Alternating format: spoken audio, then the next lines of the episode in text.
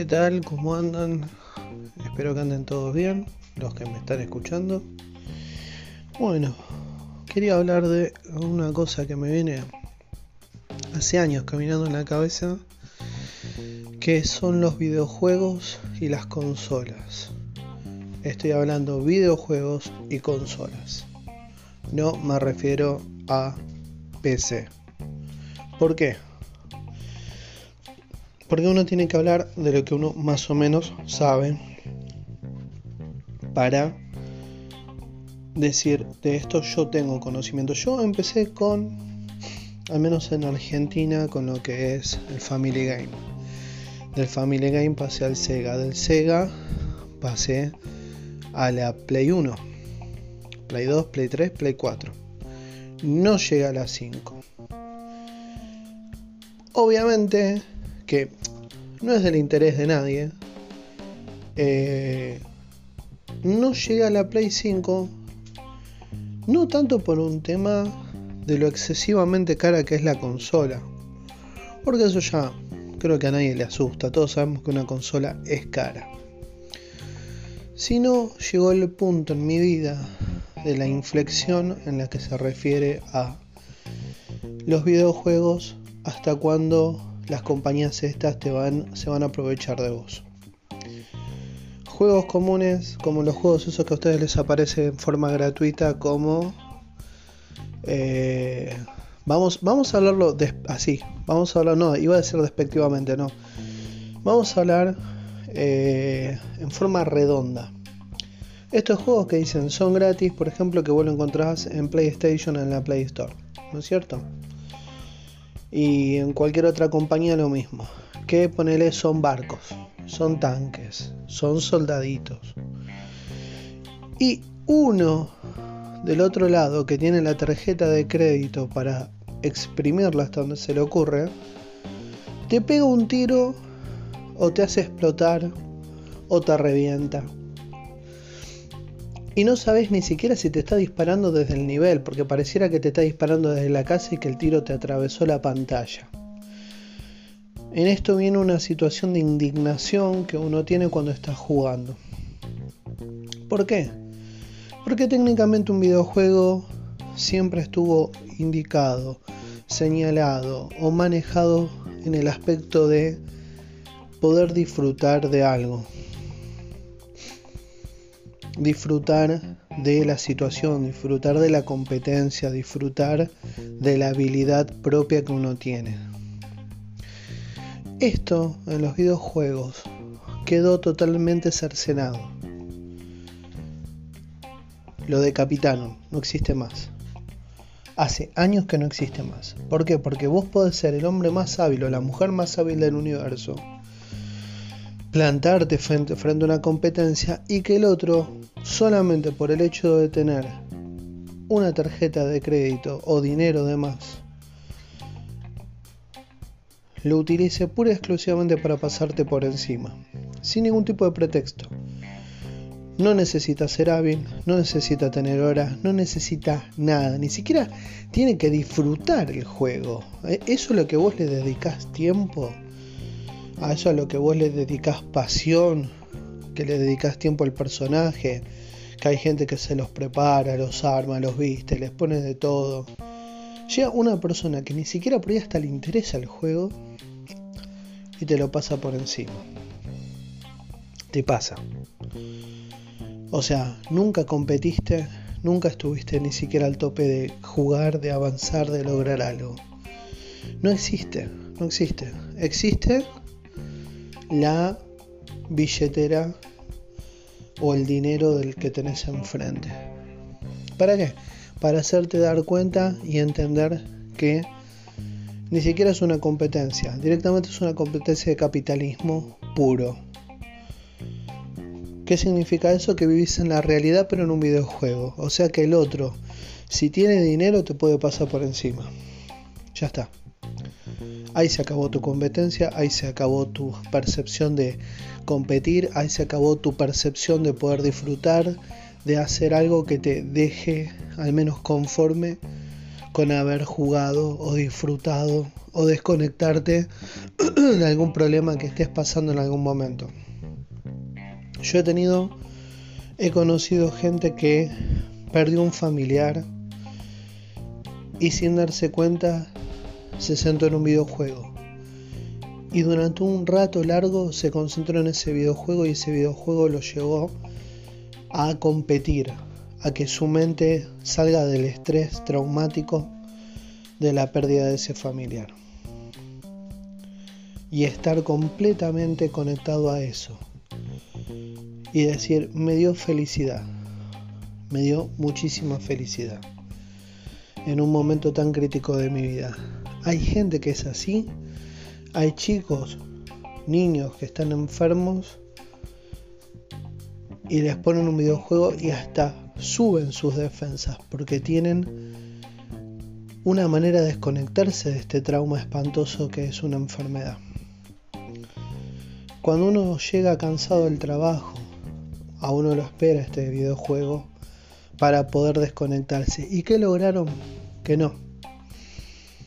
Lograron degollar la competencia, lograron, por fin lograron arruinar lo único que te da un grado de tranquilidad. Y no obstante, que este era mi punto con el hecho de dar vida a este podcast, a este capítulo. ¿Qué es? Pagas una consola que acá en Latinoamérica nosotros las tenemos que pagar hasta en cuotas para poder llegar a, poder disfrutar de tener una consola. ¿No es cierto? Y se compra el videojuego.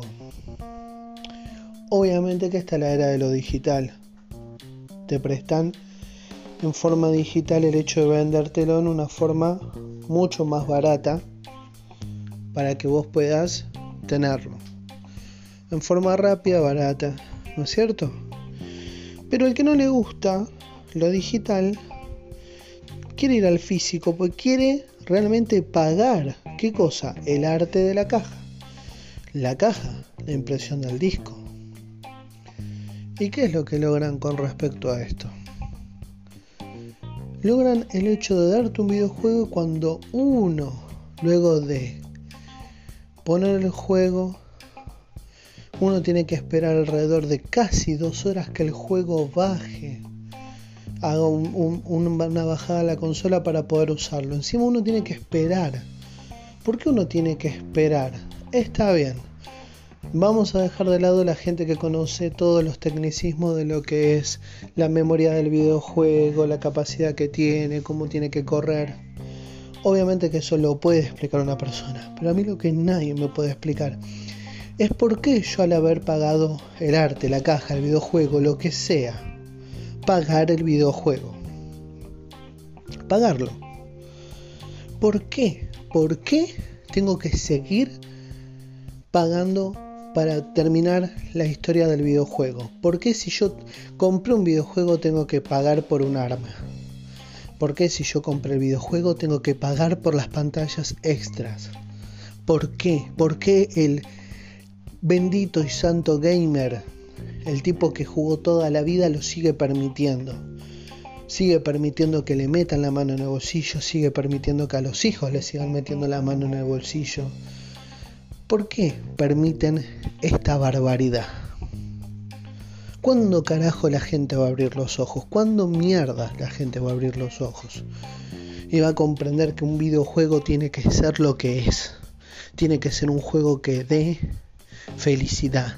No que encima después de haberles pagado el fangote de guita que les pagué para tener una consola y un videojuego me estén cobrando todavía expansiones del videojuego. ¿Por qué? yo te pagué el videojuego. Si no querías que el juego cueste 20 dólares, me lo hubieras cobrado 50. Y yo acepto, sí o no, lo voy a pagar. No seguir pagando pantallas extras. No muy lejos. Un juego que disfruta mucho, Assassin's Creed Odyssey llega una pantalla en la que es fantástica, tiene una gráfica fantástica. Hay gente que seguramente no le guste porque ustedes saben, videojuegos, películas, música, va en torno a gusto propio. ¿no es cierto? Pero yo, mi falta de comprensión, de comprensión en esto es, me enteré, porque no soy de meterme en las cosas digitales, porque justamente estoy haciendo este podcast por un tema de asco con respecto a esto, y me enteré que una pantalla en la que aparece el, el mar congelado desde el otro lado como una pecera, no puedo ingresar porque tengo que pagar para ingresar a esa pantalla. Me enteré hace poco. Me enteré hace muy poco. Me, enteré que hace un, tiempo. O sea, yo había pagado un videojuego completo.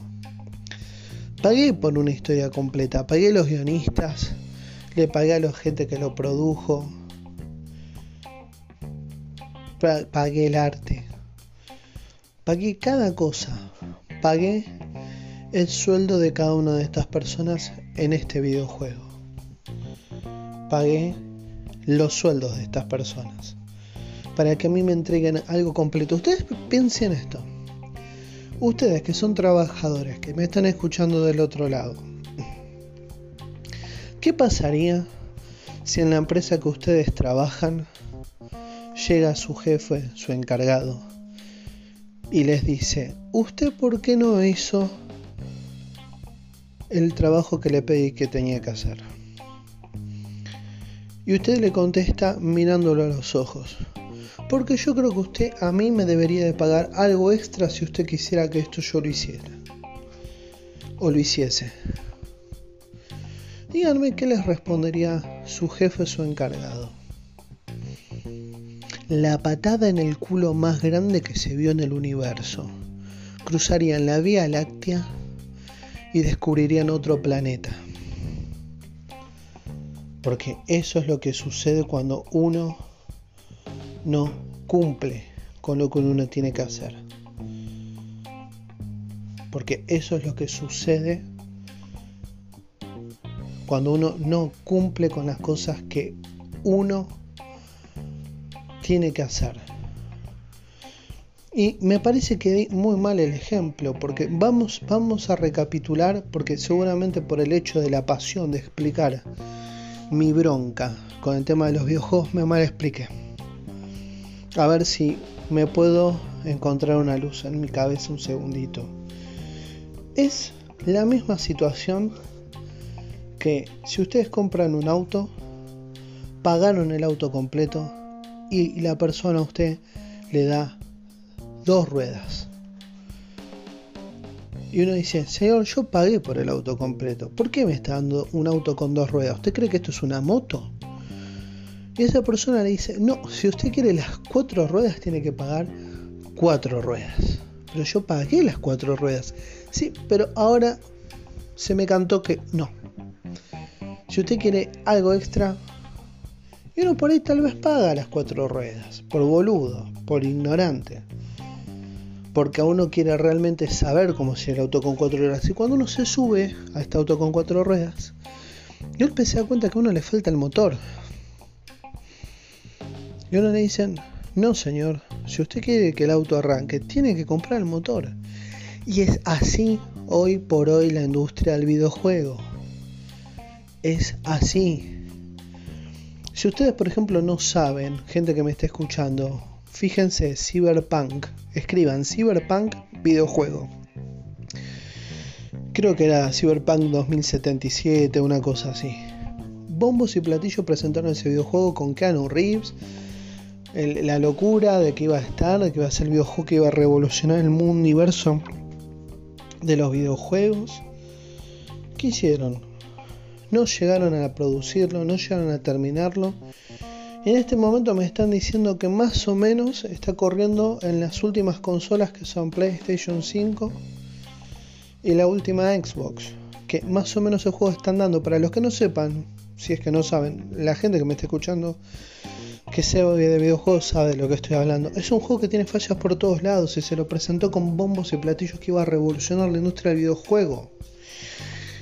Otro ladrón, Hideo Kojima, de The Stranding. Se suponía que iba a revolucionar, que era un juego impresionante, que había gente que lo había tocado, que había visto este videojuego, que trataba de entender. Claro, una persona que no está familiarizada con Hideo Kojima no sabe de qué están hablando. Ahora, si vos, por ejemplo, jugaste Metal Gear de Phantom Pain, sabes que el tipo te vendió el mismo motor de The Phantom Pain en Death Stranding.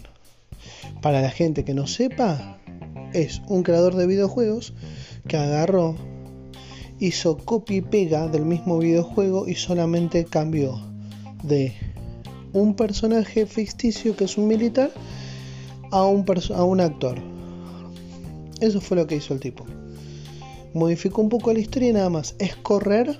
De esto trata el juego. ¿eh? Sos un delivery corriendo en, el pasto. De eso trata el videojuego técnicamente. Entonces, esta gente, ¿ustedes se dan cuenta cómo nos están estafando? ¿Cómo la industria del videojuego nos está estafando una y otra vez y se le sigue permitiendo? Es demasiado. Son demasiados los años. Perdón si hago pausas en el medio. Pero realmente trato de pensar cómo llegamos a esto en la industria del videojuego. ¿Saben por qué no me quiero comprar la próxima consola de PlayStation? Justamente por esto. Pues me parece que ya abusaron mucho de mí. Ya abusaron en extremo. Yo les compré la Play 1, les compré los juegos, les compré la Play 2, les compré los juegos. Y para si ustedes no saben, PlayStation 2 llegó a ser PlayStation 1 y 2 gracias a la piratería. Gracias a la piratería. Gracias a eso llegaron a ser PlayStation lo que es. ¿Y cómo lo agradece? En la mayoría de los países no se presenta, para la mayoría de los países no tienen cuenta, no tienen cuenta propia. Fíjense, traten de abrir una cuenta de Argentina, de México, de donde carajo sean que ustedes sean de Latinoamérica. Y fíjense si ustedes son clientes de ellos. No les importan un carajo, literalmente, gente. No les importa el mercado nuestro. Nosotros la verdad que lo que deberíamos de hacer es dejar de comprarles cualquier tipo de videojuego y dejarlos que se jodan. Pero para hacer esa movida tendría que haber 30 millones de personas, 40 millones de personas que se pongan de acuerdo y que les cierren el negocio a esta gente en una forma directa diciendo no te compro más un puto videojuego, no te compro más una consola. Porque a la gente que hace un esfuerzo, a la gente que hace un sacrificio, se lo pasan por el culo. Eso es, se lo pasan por el culo. No les importa si ustedes tienen, no tienen, si pueden, si hacen un sacrificio, si una persona quiere distenderse, si una persona quiere divertirse, si les sirve a alguien. No les interesa. Se cagan tanto en nosotros como clientes que no les importa. Y eso es lo que me doy cuenta con esta gente. El poco respeto que se tiene por por la gente que lo siguió de siempre. Yo soy uno. Yo soy uno. Pero por eso les digo, que se metan las consolas en el culo, la verdad, eh, y que se metan las expansiones también en el culo, que empiecen a respetar al cliente. Si ustedes tienen hijos, por favor, traten de que sus hijos no se prendan en pagar expansiones, no paguen expansiones de armas, no les jueguen nada no jueguen a nada de esos juegos con expansiones ni estupideces. Háganme caso. Es de la única manera que esta gente tiene que aprender. Pues yo les puedo asegurar, no todos nos vamos de vacaciones al Caribe, no todos nos vamos de vacaciones a Disney. Y esta gente abre productoras de videojuegos, la viven de la, de la mejor manera ganan millones, ganan millones con las empresas con sus consolas y nosotros que le damos la plata valemos menos que el papel que uno se pasa por el culo. Así que nada más. Eso era el hecho de lo que yo quería hablar, comentarles, para que lo tengan en cuenta. Bueno, gente, esto es de 30 para arriba y nos estamos escuchando.